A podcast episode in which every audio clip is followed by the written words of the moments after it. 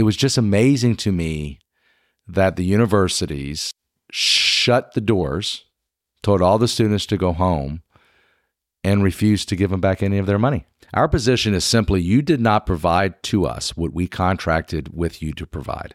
And what we contracted with you to provide is a high touch residential on campus college experience. It's what you advertise and it's what I paid for. Welcome to the Tip the Scales podcast, where we discuss running and growing your law firm. I'm your host, Maria Monroy, president and co founder of LawRank.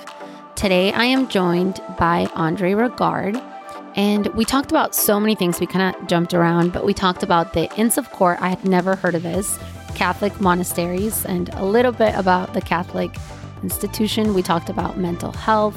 He has a class action lawsuit because of COVID and how the universities were shut down. Super fascinating case. It was a really fun conversation. I hope you guys enjoy it. We want to offer our listeners an exclusive deal. Right now, you can visit lawrank.com slash report to get a free competitor performance report. The report will include your top five digital competitors and how they're performing in your market, how you measure up to your competitors in the top three metrics, and that is referring domains, content, and monthly traffic, and a local SEO report. And this is a visual, it's a map, and this is tracking your Google business profile, and it's going to show you how you rank within a one mile radius. Again, all you have to do is go to lawrank.com slash report. We will also be putting this in the show notes. Thank you so much for joining me today. Thanks I, for having me. I appreciate it. All right, tell us your name and title. I'm Andre Regard. I'm the owner of Regard Law Group based in Lexington, Kentucky and I've lived there for about 20 years. I'm originally from South Louisiana. And what type of law do you practice? Traditionally, we've done business litigation. We do a lot of contingency business litigation work, and we also have uh, some specialty work we do in the equine industry with the horses. Oh, wow. And some work in the bourbon industry. But you're trying to shift to PI. Correct. Over the last couple, I mean, historically, episodically, I've done some PI here and there, but over the last year and a half, I've really made an effort to try to build out a PI practice. And how's that going? Slowly but surely. Pretty competitive market space. It's super competitive everywhere. We tried some other stuff. We did a couple of nursing home cases. Didn't really care for that very much, but we are doing some medical malpractice and some products liability as well. And how are you generating PI cases? And I know the longer firms wait to do that, the harder it becomes. So we're doing a few things. We've tried to beef up the web page and we've done some Facebook marketing and we've done some stuff on social media.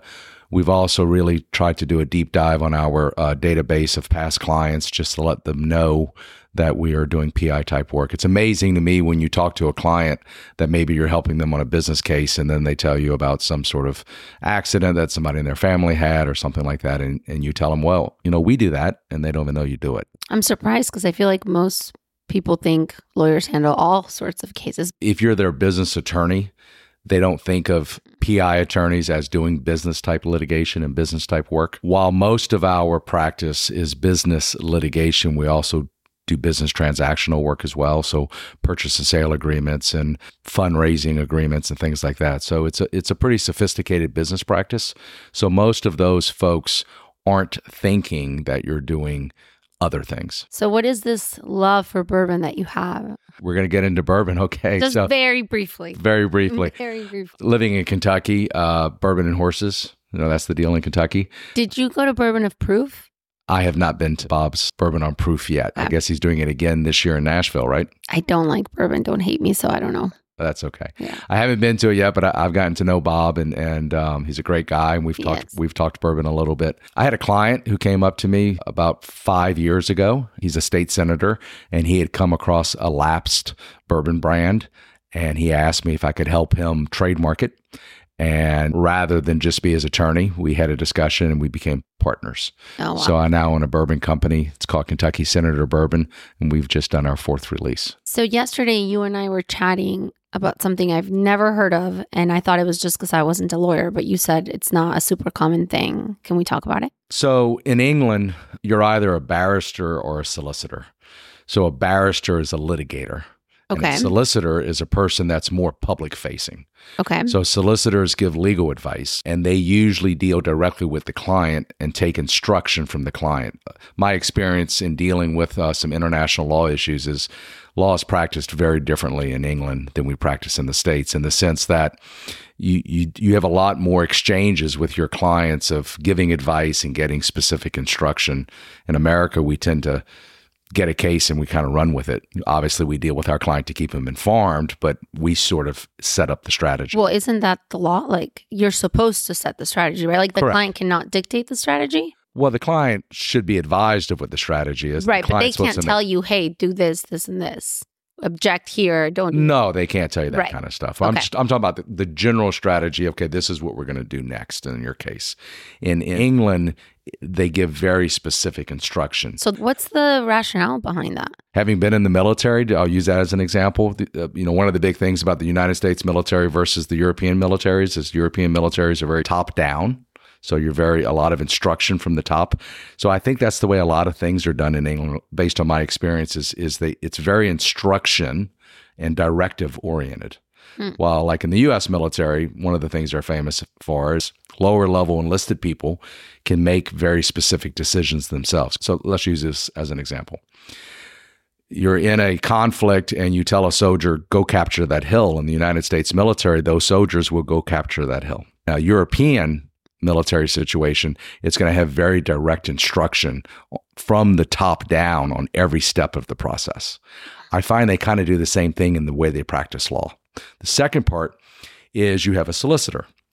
If you're going to go to trial, then you have to get a barrister. So when you watch the movies, the folks with the wigs on, those are barristers. Okay. So barristers specifically do litigation. Okay. So they're the ones who have crossed the bar for litigation. So a solicitor uh, will deal with a client. It could be transactional work, real estate work, that's all fine. But if it's going to be a trial, the solicitor engages a barrister. I kind of like that. So think of the way medicine is practiced hmm your primary physician is Yeah. going to do all your diagnosis. But if you have to have surgery, you're going to go to a surgeon. And Yeah, that makes sense. May not know the ins and outs of your illness and your disease, but that surgeon knows how to cut out the problem. The barristers know the process of going to court, they know the objections, they know the rules of procedure. And obviously, they'll get up to speed on your facts, but they're not working the case. Right. So, like in the States, where as a general attorney, the case is going to come in and we're going to work the whole case. We're going to work it from intake right. through discovery through trial, same lawyer the whole time. Right. In England, it's not done that way. You have a barrister. In order to be trained as a barrister in England, you have to be a member of an Okay. INN, and there's four inns. Okay. And the inns go back to the 1600s.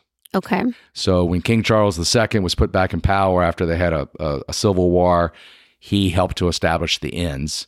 And it was training grounds for all of the barristers. So all barristers have to belong to an inn, and then they do a mentoring program and they learn how to be a barrister. Okay.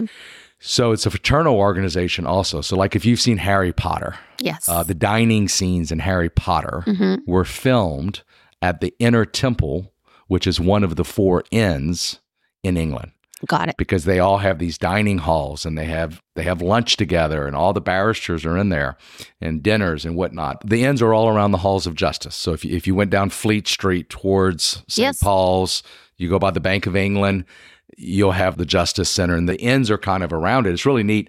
If you come out of the Justice Center and you cross Fleet Street, it's literally a door that you go behind and it's a whole nother world. How do you know so much about this? I had heard about it uh, years ago. My my father was a, was an attorney, Okay. and he, he uh, had a friend who was an attorney in England, and he went to some dinners at one of the inns in England, Oh, and he loved it because it was all top hats and tails. And when he was being introduced, the doorman hits his steak on the ground, bam, bam, bam, and he goes, "Mr. and Mrs. Regard from the former colonies." Hmm. So that, that was pretty neat. In the 1970s, the Supreme Court, one of the justices, he went to England for an event and he kind of became aware of the fraternal organization, the fraternal nature of the inns as well. So not only is it where the barristers reside. And many of them, for years, all of their offices were only in the inns. Now, some of the barristers will have offices throughout London. But basically, all of the barristers in England are pretty much focused in London because they have to be associated with an inn. So not only do they have this training ground where they learn how to be a litigator, they also have the fraternal aspect because they're eating together, they're taking meals together, they're spending time together, and you're literally litigating against the person that may be in the office next to you. Mm. And you may be on a trial together one day, and you may be on a trial against each other the next day. Another interesting thing is the prosecution office, the barristers for the prosecutors are members of the inn. So you could be a prosecuting barrister in the morning, and in the afternoon, you can be a defense attorney. Your job is to be an expert at litigation. It certainly removes the emotion as Yeah. it relates to the client because you're you're you're putting on the evidence that's been presented to you by the solicitors for the trial for the judge or the jury. Well, and you learn to think about it in both ways, right? Correct. Like you learn to see things differently and then probably makes you a little bit more open minded versus I'm just defense, defense, right? hmm Or the other way around. I would agree with that. Yeah, I, I kind of like that. Inter- this is all very interesting. But okay, how does that tie into the States? So the way it ties into the states in the 70s, they decided to bring this concept to the state, I've never heard of this, but it's not a mandatory process. right? So there's about 75 inns. They're called inns. Okay, There's an organization called the American Inn of Courts, okay, and that's in DC, and that's the mother organization. And then you set up these inns throughout the country, and a lot of them, almost all of them, are near a law school. So you have four groups of people in the inns. You have the pupils, those have to be people that are in law school. So, for example, our inn has about 120 members. So we have 10 pupil members, and then you have about 35 associate members. That's one to six years of practice. And then you have about 35 barristers, and that's seven to 15 years of practice. And then you have, we have about 35 masters. Now, inns are all going to be structured that way, basically. okay, The masters are the permanent members of the inn. So once you're a master, you're in the inn until you decide to quit. okay, Barristers and associates and pupils change every year okay, or could change. okay, So the whole idea is that the seasoned litigators in your community are going to bring in other litigators so that y'all can learn to be more civil to one another. It- Hmm. it- the driving force is civility. got it. Civility, ethics, and mentoring. Now, how many PI lawyers are part of these inns? In Kentucky, where I live, we actually have three inns. We have one in Lexington because of the University of Kentucky, one in Louisville, and one one in Northern Kentucky. We have eight meetings during the course of the year, Mhm. and so we have our group is broken up into eight groups. For each meeting, that group has to put on a presentation, something about the law. Okay, But what it does is it allows law students, the pupils, and and very and new practicing attorneys to interact with judges, senior practitioners, and it really gives them an opportunity to do some mentoring and learn from these people. are there inns in every state?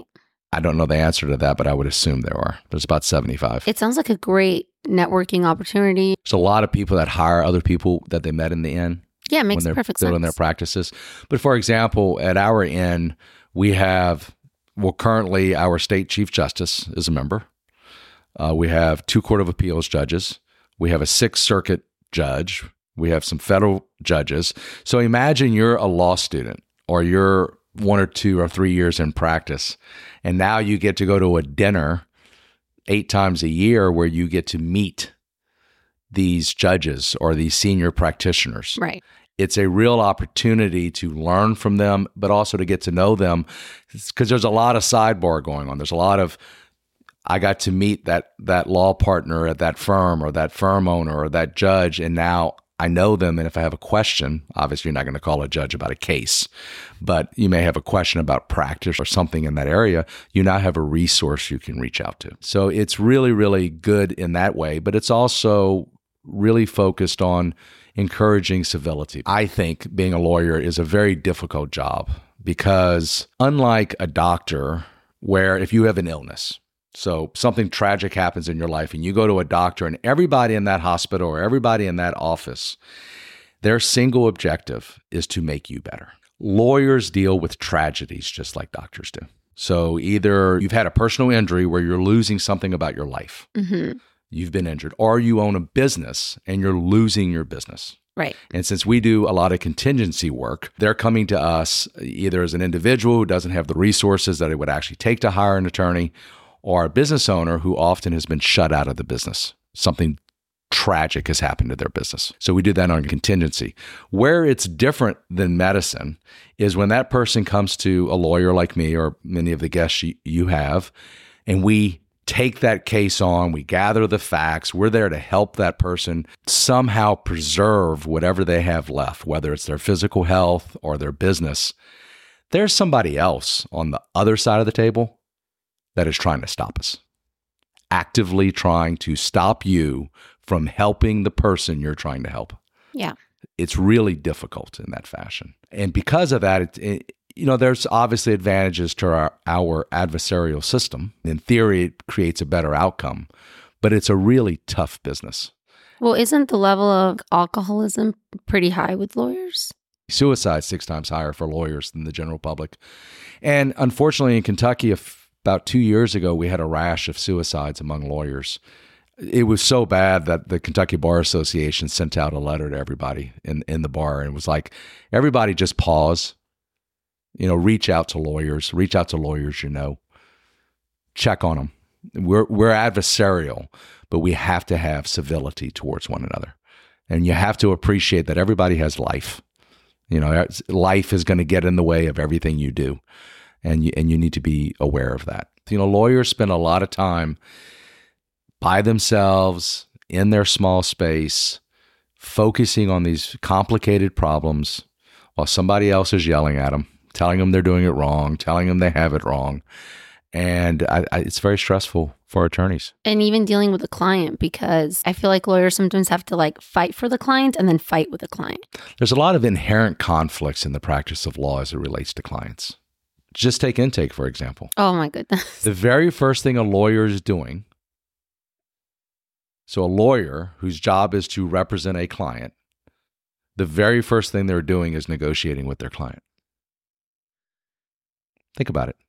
The very first thing a lawyer does with their client is negotiate a contract. And that client is not represented in that process. It's a conflict at the very beginning of the relationship. Yeah, now, I mean, negotiating with lawyers, it's tough. We just don't negotiate at LawRank, period because I would be an idiot to negotiate with like trial lawyers. You know, and most plaintiffs' attorneys are just going to say, we, you know, we charge the industry standard. You do have the savvy client that'll call 10 law firms and see who's going to give me, you know, the smallest fee. Certainly in business litigation, you, you'll have people go through a lot of law firms to try to figure out what the structure of the deal is going to be, what type of representation are they I just meant have. in PI because I've seen that happen. Everybody wants a better deal. But if you're a lawyer and 98% of your cases are on a 35% fee structure basis, and if somebody comes and says, Well, I want a lower fee, and you agree to it, you may not put the same effort into that case. And the part that the clients don't get is it's pretty well known. Lawyers really don't cost clients anything. And what I mean by that is lawyers will get you three to five times more than a person will get without a lawyer. And you know that because when clients come to you, you know what they were offered. And you and you hear stories of what people take. A case that you may have gotten as an individual, the adjuster may have called you and said, "We feel so bad, and we're here to help you, and we're to give you and your family eight thousand dollars and fix your car." And then you walk into a lawyer's office, and they're like, "Well, you know, let's go through the checklist of what all your problems are." And uh, that $8,000 offer becomes a $100,000 policy limits case. That client just got eight or nine times what they were offered. The attorney got paid, but it literally cost the client nothing. Right. But I think some clients are like, well, instead of them taking 30% of that, can I get them to take 20 or 25? Most lawyers, I think, are going to say no on that negotiation because it's going to change the way they look at the case, I think. They're going to say, well, that case is a different fee. At the end of the day, how do you value your pipeline of work? Because if you don't know the value of your pipeline of work, how do you do anything? It's like any other business. Well, if you've if you've got these outliers that have different fee structures, how do you even communicate that to your staff? Oh, well, that case is only a 28% case and that's a 35% case. I think very new law firms might do that, but most firms are going to be like, no, this is my fee. But going back to the mental health, what do you do personally to make sure that your mental health is healthy? I try to exercise. I try to block out times of the day when I don't look at electronic devices. And what time is that? I usually try to block two hours in the morning and two hours in the afternoon. So like maybe nine thirty to eleven thirty in the morning, and then usually in the afternoons between two and four thirty or so. I just try to stay away from them. I think while we've got all these devices that allow us to communicate, and there's some real advantages to that. There's huge disadvantages because every time you have to stop your phone beeps or makes a noise or vibrates or something comes across, every time you stop, your entire mental focus changes. And there's a recovery time that takes place. That's one thing. I try to spend time with my family. I try to leave the office and just put it behind me sometimes. I go on retreats. So I go to a monastery. I try to go every couple of years. It's in Kentucky. Tell me about that. What's that like? It's a Trappist monastery. It's located near Bardstown, Kentucky. And uh, at one point, there were three or four monasteries in Kentucky and a bunch of convents. It's called the Holy Lands of Kentucky. It's all Catholic. Hmm. Are you Um, Catholic? I am. It's one of the reasons the bourbon industry was developed in that area. It's Really? because there was a settlement of Catholics from Ireland and Scotland Hmm. that went to that area and they took their distilling traditions. And because they were Catholics, there was not really a religious prohibition against alcohol. So they were able to develop that industry in that area in the late 1700s, early 1800s. But there's a monastery there called Gethsemani. I'll usually try to go for like a four or five day retreat.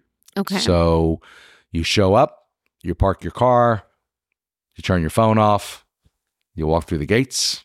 no phone? Not when you walk in, you leave everything. What? Can't you- do that.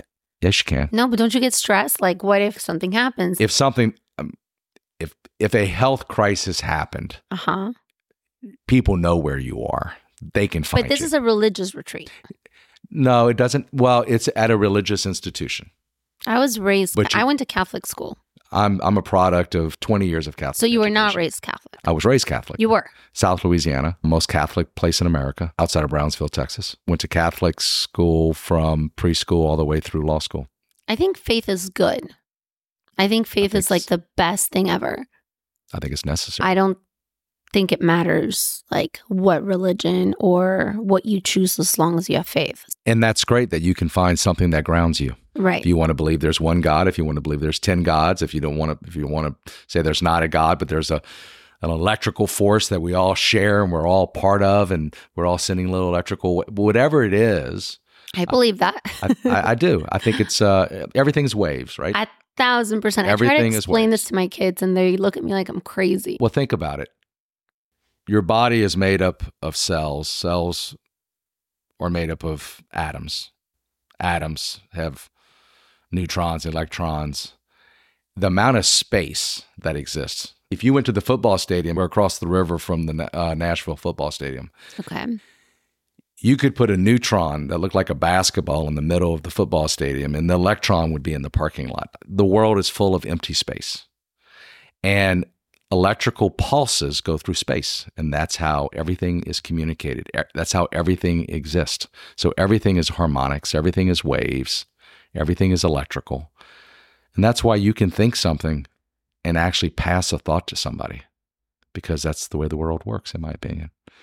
I agree. I totally agree. Okay, so you go to this monastery. Yep. You, they take your phone. Sounds really awful. They tell you to go to a room. okay. So you're in room whatever. okay. You go in the room and there's a very simple single bed, a little desk. It is a Catholic facility, so they'll have a Bible on it. They'll have, maybe have a notepad and a a pen. cross. Yeah, they'll have a cross. And at this particular monastery, every room has a, a bath, a small bathroom associated with okay. it, and it's a silent facility. Oh my god, I was going to ask you that, and I was like, "There's no way. Yes. That's crazy." So other than when you go check in and see one of the priests or one of the brothers, Then you go to your room, and after that, you don't talk to anybody For five days.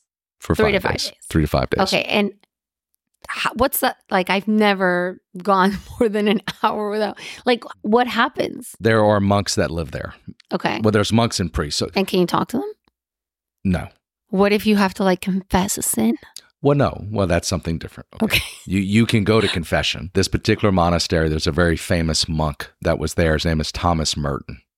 And Okay. Thomas Merton, who died in the 60s, is now, as years pass, is becoming a more and more significant theologian within the church. Okay. So St. Augustine is, you know, one of the most prominent theologians in, in the Catholic Church. Somebody who writes about spirituality and religion and, and tries to communicate to people through their writings the benefit and value of being spiritual. Theology would be the application of spirituality to the religion. So Thomas Merton has become a very influential theologian because he was not raised Catholic. He was a writer. He had a crazy life in New York, living it up, and one day had an experience and decided to become a monk. But he was a writer, and he was at this monastery for about six years. And finally, he went to the head of the monastery and he said, You know, we all have ways that we express ourselves, and I express myself through writing, but I'm not allowed to communicate. Will you let me write? So they let him write. And he wrote a book called The Seven Storey Mountain about his religious experience, his conversion, his involvement in the church, his involvement of becoming a brother, becoming a monk. What's the difference between a monk and a priest? All a monk means is that you live in a monastery. Okay. you're this just monk. happens to be a. This happens to be a Catholic. Catholic monastery. Okay, but I have a question. You can be a Buddhist monk. who Okay, lives in a Buddhist monastery. That. So you have you have religious members, and I say religious members because you're not necessarily a priest. So if you, so if you're in a monastery, everybody in the monastery is a monk. Now, a monk can be a priest or could be another religious member if male, usually called a brother. Okay, So you can be a brother or a priest, a father or a brother. got it. So you could be Father Bill or Brother Bill got it. the brother hasn't gone through all of the steps to become a priest. And there are a lot of people who belong to religious organizations who never become priests. Like Jesuits, the current pope is a Jesuit. Jesuits historically have been a very prominent and powerful group of, in the Catholic Church who are not related to diocese, so they're not tied into the local location. But you have Jesuit priests and you also have Jesuit brothers. Now, they're not monks because they don't live in monasteries. Now, but there's something that just irks me about the Catholic Church, and like, how do you reconcile all of the stuff that they hid, like involving children? Oh, it's terrible. And even just like historically, I mean, priests used to be able to get married. And then supposedly the reason they removed that was so that when a priest would die, their property would be owned by the Catholic Church. So now they own Well, all that, this. that was a little cynical there. Wasn't it? Well, this is what I've heard. I don't know. no, they removed the part of the theory behind priests not being married. And by the way, there are married religion. There are married Catholic priests. So you could have, let's say, you were an Episcopalian priest Mm-hmm. and you were married because you're allowed to be married, Mm-hmm. and you decided to become a Catholic priest. Mm-hmm. You can remain married.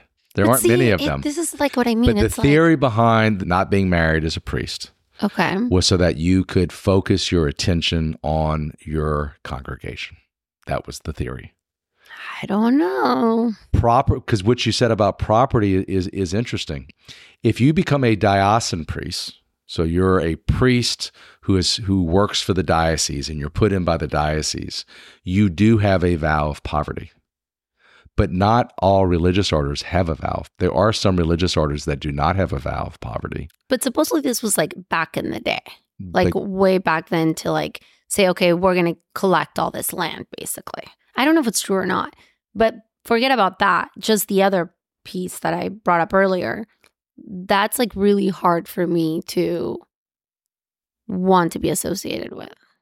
it's uh, difficult for a lot of people to stay associated with the church because of the misdeeds of the past. But, you know, religion's an institution.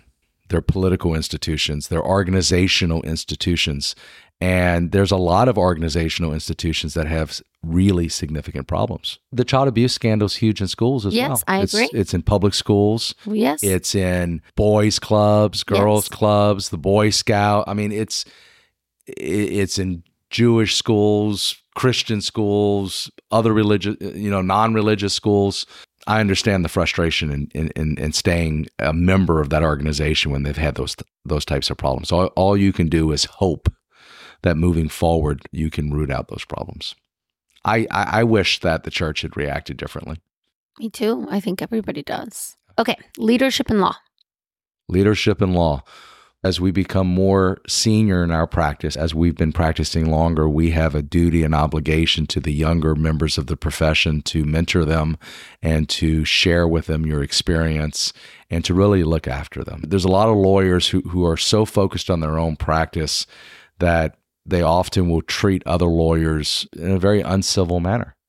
At the end of the day, we're all just trying to get the best outcome for our client. And as lawyers, we need to have civility. So that's where I link in my leadership in the Inn of Courts because the focus there is if lawyers know each other, if you break bread with one another and you get to know them, you're going to be kinder. And I think it's very important to have a leadership role in that because it's imperative that we have civility in the practice of law. I think that creates a better outcome for your client as well. I think lawyers, they can internalize what they're doing so much that they feel it's personal if that other lawyer disagrees with them. It's not personal. It's not my facts and it's not your facts. It's my client's facts. My client has a set of facts. I have to take those facts and apply the law to it. It needs to be impartial to it. I mean, it's adversarial and you have to advocate, but there's a certain amount of impartiality that has to take place as well. And you have if you if I can't talk to the lawyer on the other side, I can't resolve the issue. I just think it's important that we give back a little bit. What about amongst competitors? I feel like there's a lot of uh, frenemies in, in this space or a lot of just competition. The way I kind of look at it is is there's a lot of competition to market, right? You know, you're marketing to do client acquisition, there's a lot of competition. Right. But at the end of the day, it's going to be a pretty rare circumstance where you and another lawyer are actually talking to the same client at the same time and y'all both know it. So the competition is in the space, but it's not over a specific client. I'm a very competitive person, there's no question about it. But if I want to get more clients, I have to do a better job. I have to be better at what I do. I can't worry about what somebody else is doing. Either I need to advertise better, I need to network better, I need to practice better, Intake. intake, better. needs to be better. Uh, I have to have better outcomes. At the end of the day, you know, your success is going to be based on what you produce for your clients. And they're going to learn about whether or not you're any good. And they're going to learn about whether or not you go to trial. You know, there were some comments yesterday at this conference that I'm at, and, and I really believe it. I think as attorneys, one of the unique things that the unique thing we get to do as an attorney is go to court and try a case. That is what we do. As attorneys who are litigators, we can try cases. The other side has to know that you're willing to go to trial. You know, when you're dealing with the other side, it's not their money. It's not even their facts. They're creating an obstacle that is prohibiting your client from getting the compensation that, that they deserve. And if the other side doesn't believe that you're willing to go all the way, then they're not going to offer you the value of the case. You have to be willing to litigate. I agree a thousand percent. Most of our clients are litigators.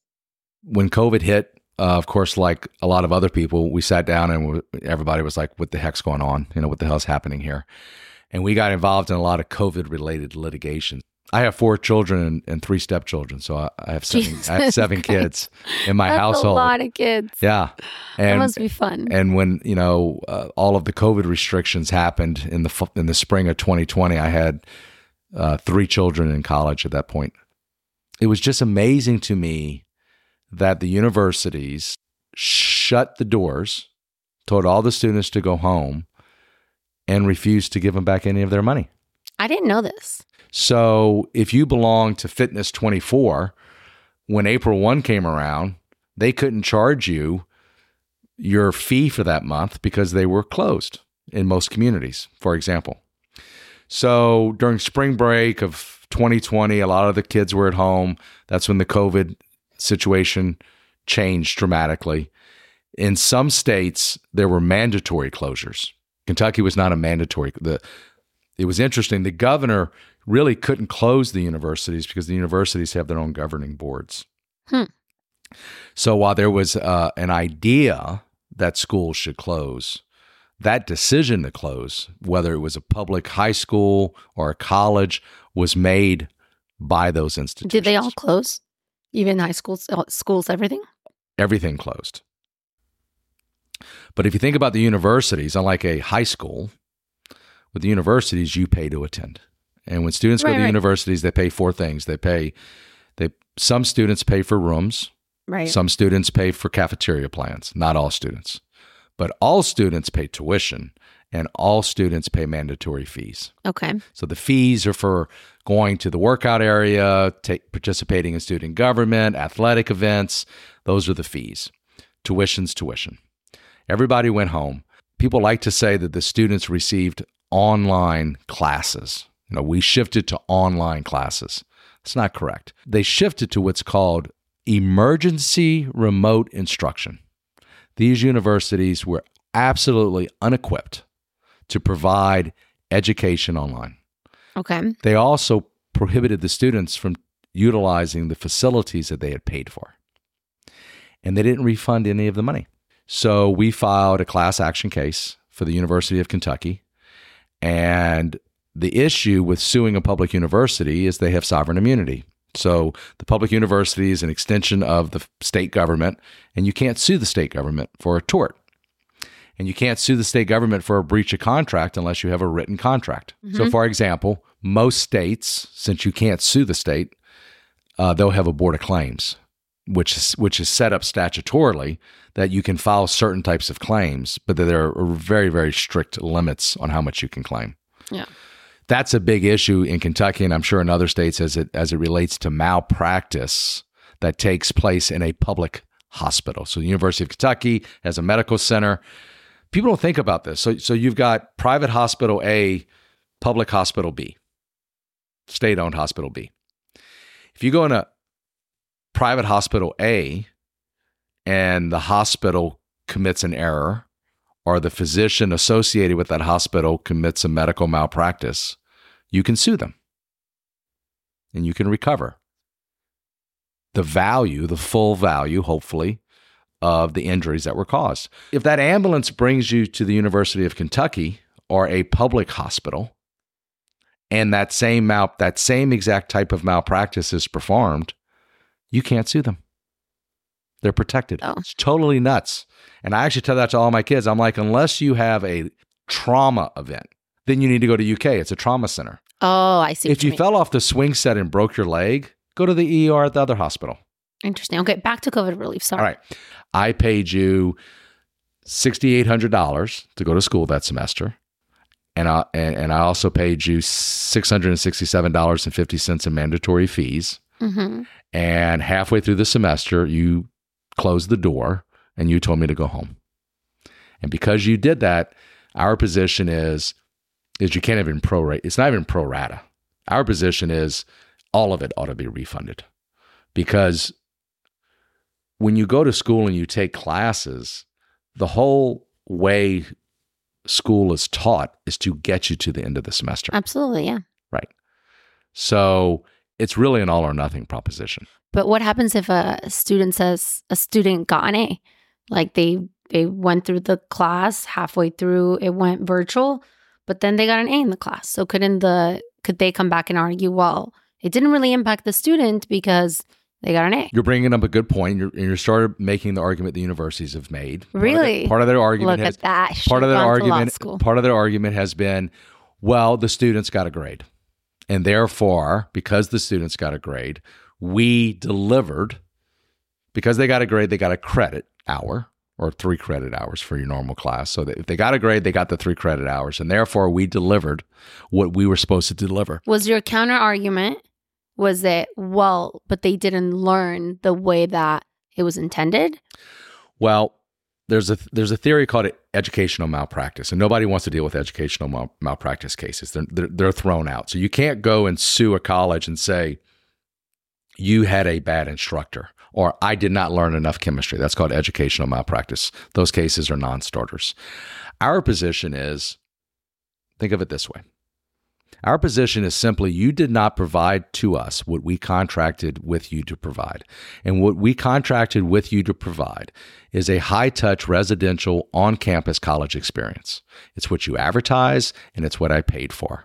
I paid to go to class in a classroom. And I'm going to look at all these other materials you have that talk about the importance of being on campus and having this high touch, it's called a high touch residential classroom experience because that is part of the learning process that you're trying to get at a university. You're not just trying to get a credit hour. Now, these are class action cases, so you have to keep it from a class action perspective. I've spoken to hundreds of students. When you get to a student by student level, which can't be a class action, but when you do that and you really listen to the stories these students have to tell, there's a reason a lot of students choose to go to a college that requires that they go to classroom. So where a student may have made an A, the number of students who flunked out or didn't make an A, and because it's a class sim- action, they can't parse it. well, our Right. pos- our position is everybody's treated the same because you didn't provide the services you said you were going to provide. Could this have been avoided if, when they shut the school down, they said, "Hey, you can either continue, agree to these, you know, They could have done that. or we'll refund you," They could. and then this would have been completely avoided. if that had happened, that would have been avoided. But th- that's not in the financial best interest of the universities who kept all their money and paid, continued to pay all of their employees. So think about this: everybody who worked for the university continued to get the same benefits that they got as an employee, whether it was salary, fringe benefit. They got everything they were supposed to get, but the students didn't get anything they were supposed to get. I would argue that that's not necessarily true, though. I mean, they got their compensation, the teachers or professors or whatever, but they didn't get to teach the way that they thought they would. that's a good perspective. But the bargain that they make is we're going to teach and we're going to get paid. So they taught and they got paid. Sure, but The student's bargain is we're going to pay tuition and we're going to get this experience that is reflected in the registration materials that we're going to go to classrooms and we're actually going to get instruction and we're going to get the involvement of our other students. And that's part of this whole experience. no, no, no. I contracted with. agree with that, but I still think that the professors did not get to teach the way that, like, would they have all signed up for this? Oh, no, they wouldn't have. So, No. you know, teaching online is a totally different thing and that's why it really wasn't online classes it's emergency emergency remote instruction it really became proctoring imagine my kindergartner. We literally just stopped. We were like, forget it. He can redo kinder. Like, it was that bad. Yeah. And we were working. So we ended up moving to Mexico because of it. We're like, let's just go where we can have a ton of help and family because we cannot assist them with this Zoom, you know. And Oh. California was like really, they really shut down. Like it was bad. and there's a lot of issues there you know? So all right you're not going to come back on campus. Well do you have access to a computer? Do you have access to the internet? Are there other people that need to share that computer? When can you go to class? When can't you go to class? Are you going to learn anything? But from a macro level think of it this way i hire you to paint my house blue i pay you ahead of time because i have to pay you before you come so i give you $15000 to come paint my house you paint it white and I say, "Well, you didn't paint my house blue. I want I want my money back." And you say, "Yeah, but I painted it." And you've got some benefit from the fact it's painted. You know, you've got wood. Your wood's been sealed. It's yeah, painted. but that's not what I paid you for. Exactly. So you agree with this. So all the students went home and the universities didn't refund any of the money. And they took the position that we actually don't have a contract with the students. We don't have to provide the students anything. We sued the University of Kentucky first on behalf of the students. And usually in litigation, you file a case, the other side files a motion to dismiss. If the motion to dismiss is denied, you continue with the case. In sovereign immunity, if the motion to dismiss is denied, it's immediately appealable by the state. Because the whole idea of being immune from lawsuits is that you don't have to participate at all. So that was immediately appealed, and we ended up going to the Court of Appeals, which also ruled in our favor. And then we went to the state Supreme Court. So we actually got the first state Supreme Court decision of any state in America that the students at a public university actually have a written contract with the school and can sue under that contract. Their argument was find me one particular page that says this is a contract. Our position was because every university, for the most part, uses a portal system where you have to log in with a unique identifier and a unique password. The way a portal system is set up, the entirety of that database becomes your contract. And they've chosen to set it up that way. Hmm. So, where you go and you register, once you go in and you're like, okay, I need a schedule. Well, I need to take biology 101. That hyperlinks you to another part that explains what's going on, which also hyperlinks you to the tuition and fees part that tells you what you're going to pay. And it also tells you the fees and the services you get for the fees. Right. So our Supreme Court in Kentucky agreed with us. It's called a click wrap agreement. So Click. a wrap. click wrap agreement. 20 years ago, when you got a new program for your computer, you actually got it on a CD. Hmm. Yes. So the old yes. AOL CDs it had a sticker on it. Yes. I'm I'm old enough. I Well, remember that. If you remember, the sticker said, "By Wait, I'm not old enough. you just know about this." Yes, I just know. I, I googled it. So the sticker that's on the plastic wrapper says, "By opening up this wrapper, you're agreeing to our terms and conditions." Hmm. That's called a wrap agreement. Hmm. Well, then people started going into portals, and we we don't put a CD anymore. You log on, and you download a program. Well, when you go to download the program, you click a box. Yes. I hereby agree to the terms and so conditions. So it's called click wrap. now it's a click wrap agreement. I didn't know that. That's cool. And our argument was that the process of registering for classes is the equivalent of a click wrap agreement. Therefore, everything that's associated with the program is part of the contract. And you won. And we won. Now we're now we're back litigating damages. After we filed the first case and the first court said that sovereign immunity had been waived, we then there's seven other public universities, so we actually have all eight public university That's cases. amazing. So your in- firm has all of this. All eight of them. How did you? It was like your idea because of your kids, or how did this happen? I just was sitting there and I said this is wrong and and we decided to file the first one and then it turns out that there were other cases that had been filed throughout the country. So the reality is the closure of public education or the closure of education in America was a disaster. We know that now. There were other countries that did not close their educational systems. Japan did not, Sweden did not.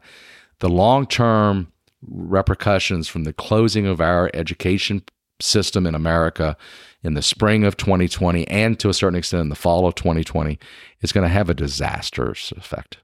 Thank you so much to Andre for everything he shared with us today. If you found the story valuable, please share it with someone you want to see succeed and leave a five star review. It goes a long way in helping others discover the show.